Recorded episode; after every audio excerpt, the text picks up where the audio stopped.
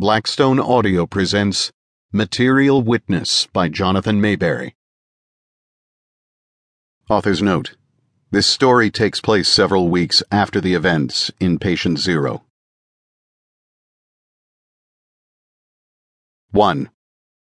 Echo Team Case File Report DMS ET 82FD1118 Events of August 16th, prepared August 17th, 11:30 a.m.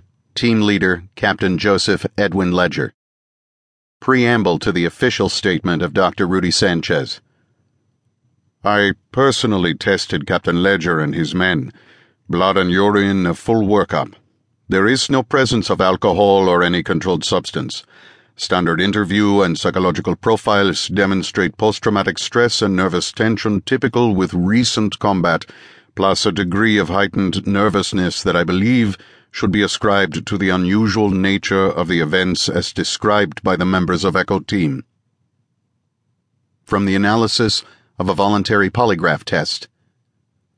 All three men were tested separately. I oversaw each test. Each man was given a number of unsequenced control questions as well as the set of questions prepared by Mr. Church. These questions were introduced randomly and without preamble. There is nothing in their responses or on the polygraph tape to suggest that any of them provided false or exaggerated answers.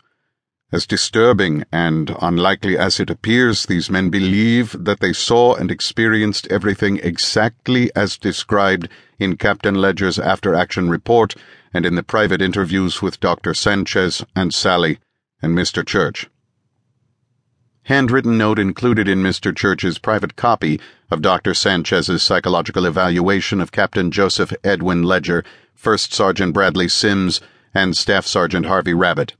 Note reads Per your question of earlier today, yes. I am certain that they believe that these events occurred. Please bear in mind the troubled history of that town.